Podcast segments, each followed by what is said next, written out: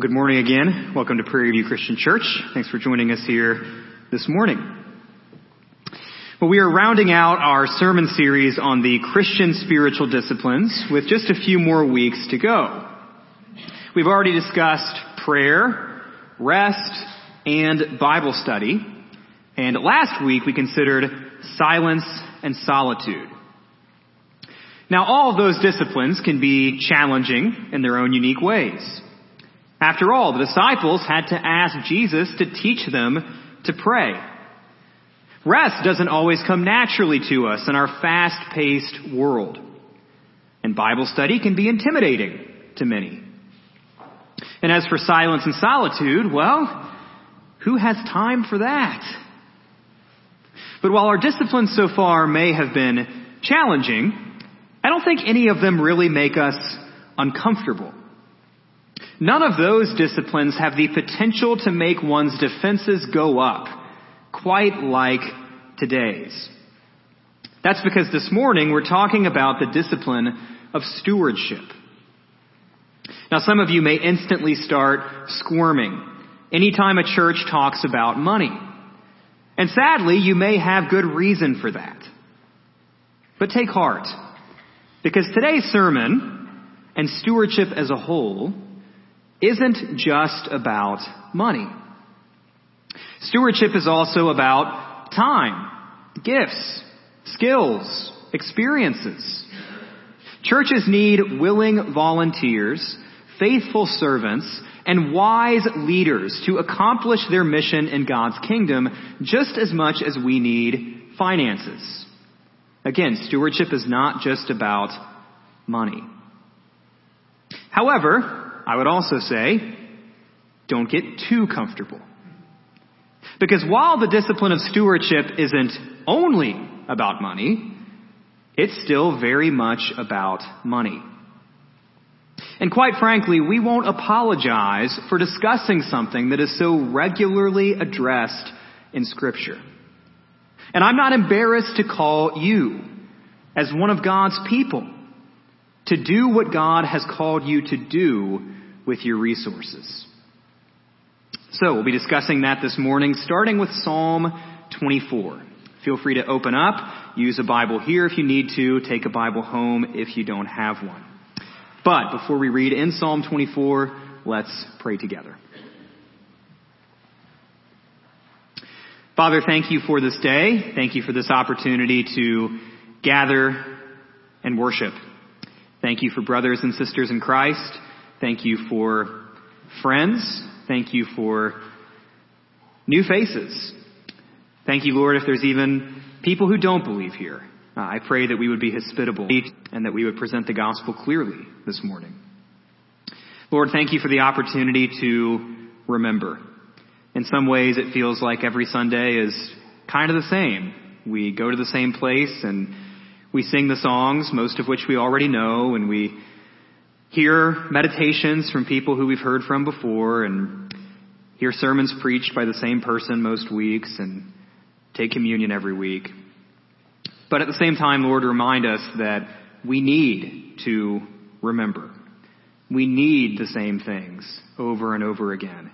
We need that constant reminder of Christ's broken body and shed blood with the bread and the juice of communion. We need the reminders with those words that we sing. We need the reminders of how you call us to steward our resources that we're about to dig into into your word. We need to pray together. We need to be together as siblings and as fellow servants in Christ. So Lord, thank you for Sunday morning and this opportunity that we have to do all of those things. I pray that you would use them to build us up in our love for you, our faith in you, our desire to obey you. Lord, again, we lift this all up to you. We hope this Sunday is good for us, beneficial for us, but more than anything, we hope it's glorifying to you. We ask this all in Christ's name. Amen. Well, starting in Psalm 24, verse 1. The earth is the Lord's and the fullness thereof, the world and those who dwell therein. For he has founded it upon the seas and established it upon the rivers. Perhaps the most basic, universal, bedrock principle of the discipline of stewardship is this. Everything we have comes from God. Everything we have comes from God. In a sense, none of us truly owns anything. All that is good is given to us by God, and we're just managing it for the time being. In the eternal scheme of things, all the stuff that we've mentioned, time, gifts, skills, experiences, and yes, wealth and possessions, don't ultimately belong to us. As we just read, the earth is the Lord's and the fullness thereof, the world and all who dwell therein. James reminds us in chapter 1 verse 16, Do not be deceived, my beloved brothers. Every good and every perfect gift is from above, coming down from the Father of lights, with whom there is no variation or shadow due to change. Of his own will he brought us forth by the word of truth, that we should be a kind of first fruits of his creation. Every good and perfect gift is from above. Donald Whitney writes, The house or apartment you live in is God's house or apartment. The trees in your yard are God's trees. The grass that you mow is God's grass. Whitney goes on and on and on and lists all these different examples of all the things we own and says that they are all God's. But then he says, so the question is not, how much of my money should I give to God? But rather, how much of God's money should I keep for now? The earth is the Lord's, and the fullness thereof, the world and all who dwell therein. So in a sense, we don't truly own anything. We are stewards of what God has temporarily entrusted to our care. If all you leave this sermon with is that core principle, then you are well on your way to a better understanding and a better practice of today's spiritual discipline. Nevertheless, the Bible has far more to say on this subject, especially when it comes to material wealth. Again, you were warned. A few important points to keep in mind. First, scripture tells us that material wealth and possessions can be a good gift of God's grace. Can be a good gift of God's grace. The promised land was a gift to the people of Israel after generations of slavery in Egypt. Offspring, territory, relative freedom within God's good parameters and even a kind of national power and sovereignty were all understood as blessings from God. It was a land flowing with milk and honey. When acquired justly and stewarded responsibly, material wealth can be a good gift of God's grace. Psalm 104 verses 14 and 15 remind us that God causes the grass to grow for the livestock and plants for man to cultivate, that he may bring forth food from the earth and wine to gladden the heart of man, oil to make his face shine and bread to strengthen man's heart. The resources that God has given us, material or otherwise, are not inherently bad. Christians do not have to live Spartan lifestyles of nothing but the bare necessities to glorify God. Rather, God calls us to enjoy the good things He gives us with thankfulness in our hearts and to steward them well. But, and there's always a but, isn't there? Here's the second point. We would be fools to not recognize the very real temptations posed by all the things that God gives us in His grace. Back to Psalm 104. The food meant to sustain us can lead to the sin of gluttony if we love it too much. The wine meant to gladden our hearts can lead us to the sin of drunkenness if we fail to steward it rightly. Even the promised land, this wonderful gift that God gave to Israel could prove to be a snare to them. That's why God warns the Israelites in Deuteronomy 8 against getting so focused on the promised land itself that they forget who gave it to them. One of the sins the Old Testament prophets had to rail against was Israel's corruption, injustice, and neglect of the poor for the sake of greed. Proverbs 11:4 reminds us that riches do not profit in the day of wrath, but righteousness delivers from death. Riches can be a great gift of God, but they'll only take you so far. 1 John 2, 15 through 17 reminds us, Do not love the world or the things in the world. If anyone loves the world, the love of the Father is not in him. For all that is in the world, the desires of the flesh and the desires of the eyes and the pride of life is not from the Father, but is from the world. And the world is passing away along with its desires. But whoever does the will of God abides forever. In 1 Timothy 5, 9 and 10, the apostle Paul reminds us that the love of money is a root of all kinds of evils. It can be a spiritual danger to us when we don't steward it well. It's all over the place. The Old Testament and New Testament alike warn us that as sinful men and women, we have endless potential to take the good things God gives us and turn them into idols. And that doesn't even include what Jesus has to say. He reminds us in Matthew 6 that earthly treasures will be eaten by moths. They rust. They can even be stolen. But treasures in heaven last into eternity. In Mark 4, the parable of the sower, Jesus compares those who fall away from his word because of cares of the world, the deceitfulness of riches, and desires for other things. He compares them to plants choked to death by thorns. And in Luke 12, Jesus tells the story of the rich fool.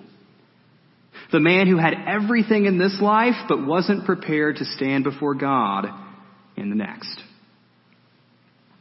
Again, all these good gifts that God gives us can be a wonderful blessing from God. But in this fallen world, and as sinful people, we are arrogant and naive if we assume that we are immune from the temptation to worship them as an idol rather than steward them for God's glory. In Matthew 19, a rich young man approaches Jesus with a question. Very simple one, right? What must I do to inherit eternal life? Well, after a short conversation, Jesus diagnoses the major idol in this young man's heart. And it's his wealth. So Jesus tells him to give it all to the poor and follow him. Sadly, the man rejects Jesus' call. So Jesus warns his disciples that only with difficulty will a rich person enter the kingdom of heaven. It is easier for a camel to go through the eye of a needle than for a rich person to enter the kingdom of God. Now, does that mean that Jesus requires every single one of his followers to give up all material possessions? Is that what stewardship looks like? Well, no. But could he call you to?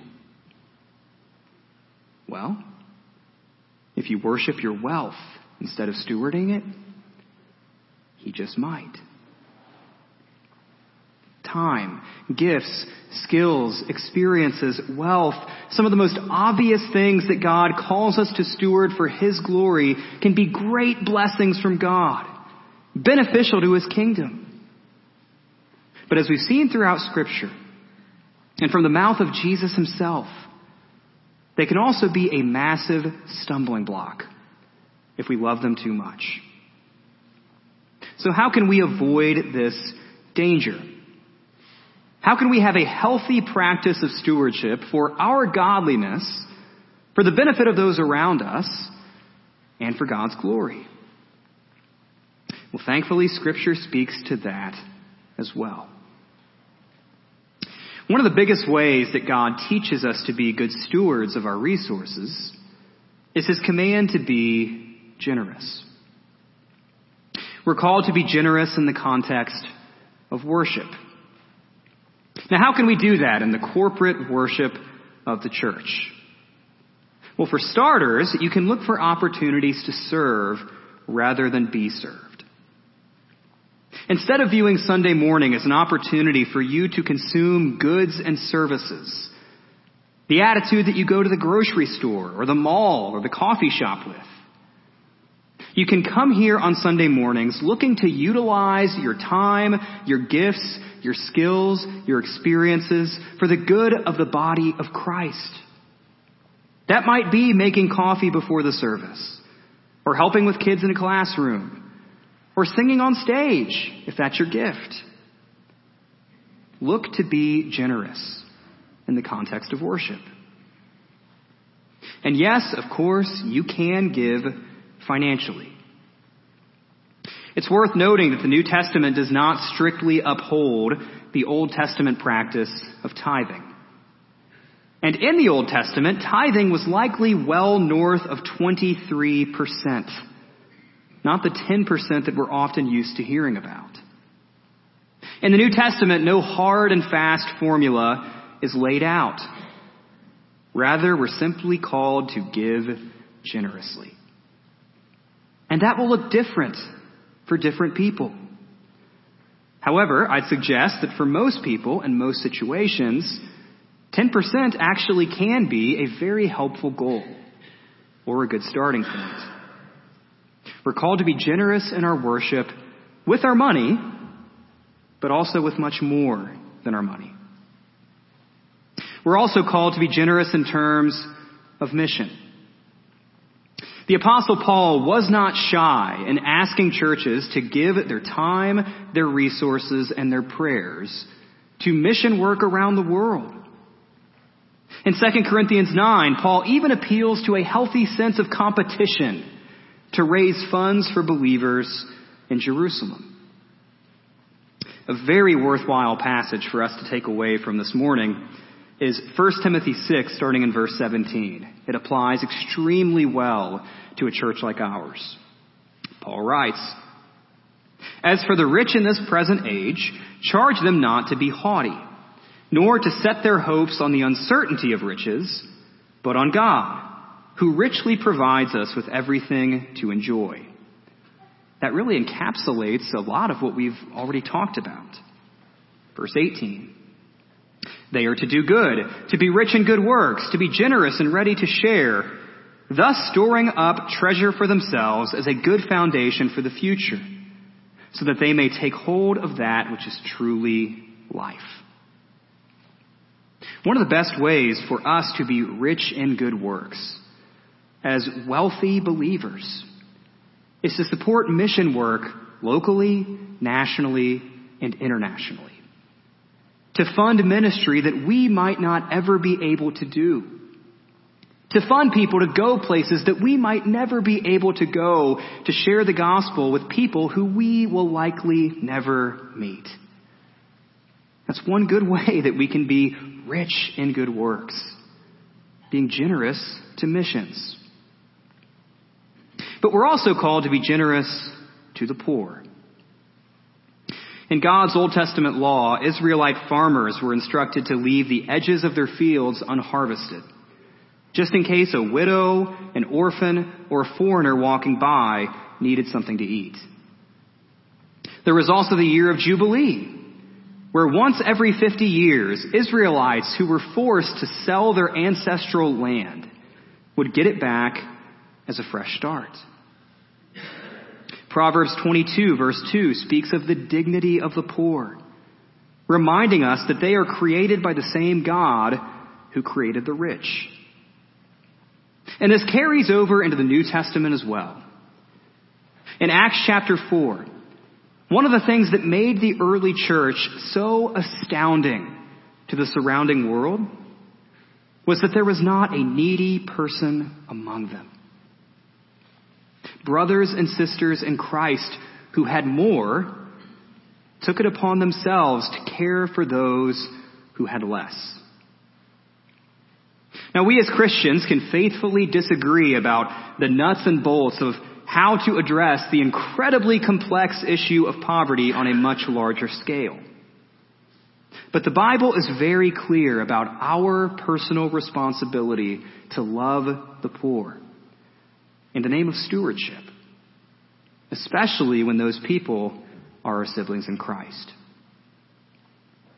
So one of the best ways to put this discipline into practice is to be generous, as God commands us to do. Of course, this will not come naturally to most of us. As Terry mentioned in our communion meditation, we need God's grace to live this out. We need the help of the indwelling Spirit to actually practice these things. And God is very generous with His Spirit to all who believe. This won't come naturally to most of us. When we served at a previous church, being younger, more immature, and much poorer than we are now, Olivia and I did not give consistently to the church that I helped lead. And we recognize the issues with that. Trust me, I get it. I understand how difficult generosity is. And I'm a pastor. But generosity can teach us that we may not need as much as we thought we did. It can teach us to hold on loosely to the things that do not last into eternity. And it can teach us to trust in God's faithful provision. But how might all the stuff we've talked about this morning apply specifically and uniquely to this local church? Well, I'll be honest with you. Our church is approaching a crossroads. By our best estimates, approximately two thirds of our financial giving comes from households that are over the age of 55. In addition, most of our elders fall into roughly that same age bracket. And when you think about it, the same is true of many of our most faithful volunteers, many of our ministry team leaders. Those people aren't going to be around forever. They won't always be able to give, lead, and serve the way they do now and have for so long. We need more people. We need younger people to step up to the plate. Now more than ever, we must be good stewards of our church's resources. That's why our administration team has worked hard to make sound financial decisions, both in the short term and the long term. That's why we're thinking and praying hard about who the future elders are, who the future small group leaders are, who the future ministry team, ministry team leaders may be. And we would ask you to be thinking and praying about the same things for the sake of your own godliness, but also for the good of this church and in service to God's broader kingdom. The apostle Paul says in 2 Corinthians 8, 9, For you know the grace of our Lord Jesus Christ, that though he was rich, yet for your sake he became poor, so that you by his poverty might become rich. We do not strive to be good stewards of all that God has given us in order to pay him back, as if that were somehow possible. We do not practice the discipline of stewardship to buy blessings from God. That's the prosperity gospel, and it's a dangerous sham. And we do not give, lead, or serve with the gifts that God has given us for the sake of showing off. It's God's glory. not ours, that we're after. We give because Christ gave. We give out of gratitude, love, and obedience to Him. We examine His body and blood on the cross. We think of the poverty that He came into so that we might become rich. And how can we not give? We practice stewardship for the sake of growing in our own godliness, but also for the good of our fellow believers, for the good of our neighbors, the good of God's church, and the advancement of God's kingdom.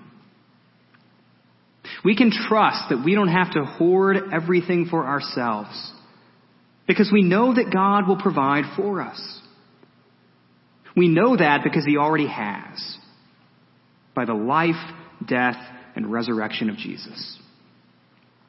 We steward our temporary resources well, knowing that we have something far better than any time, gifts, skills, experiences, or wealth in this world. We have something far better in eternity.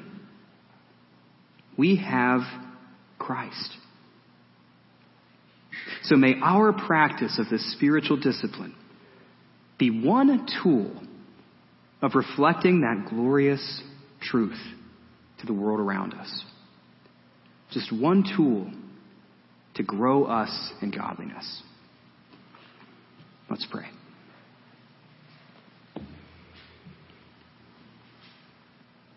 Father, again, thank you for this morning. Thank you for this time that we have together. Thank you for your word. Lord, I pray that you would watch over this church, that you would sustain us, that you would provide for us, that we would be the church that you call us to be in this community and beyond. That you would unify us as siblings in Christ, that you would sanctify us as bearers of your Spirit, your representatives in this world. And I pray that one way you would do really all of those things is by teaching us to be good stewards. Lord, thank you for all the people who have been good stewards for so long have given so faithfully of their time and their skills and everything else. Thank you that this church is standing here because of the good stewardship of saints before us, some of whom may be in this room. But Lord, I pray that we would continue to be good stewards of everything that you've given to us. Thanking you for all of it as a good gift, but also recognizing that it ultimately doesn't belong to us. And if we try to hoard it for ourselves, that can lead us into great spiritual harm. So, Lord, help us be generous to one another. Help us be generous to good mission work that honors you and glorifies you.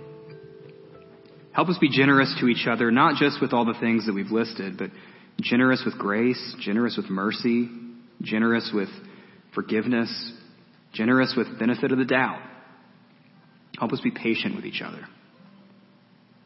Lord, let our stewardship be one small example of living out the reality that you have declared about us. That by faith in Christ, we are righteous. We are justified.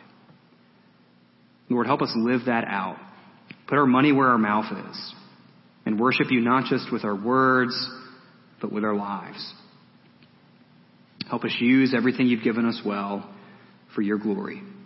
With gratitude, with joy, with awe of how good and how generous you've been to us.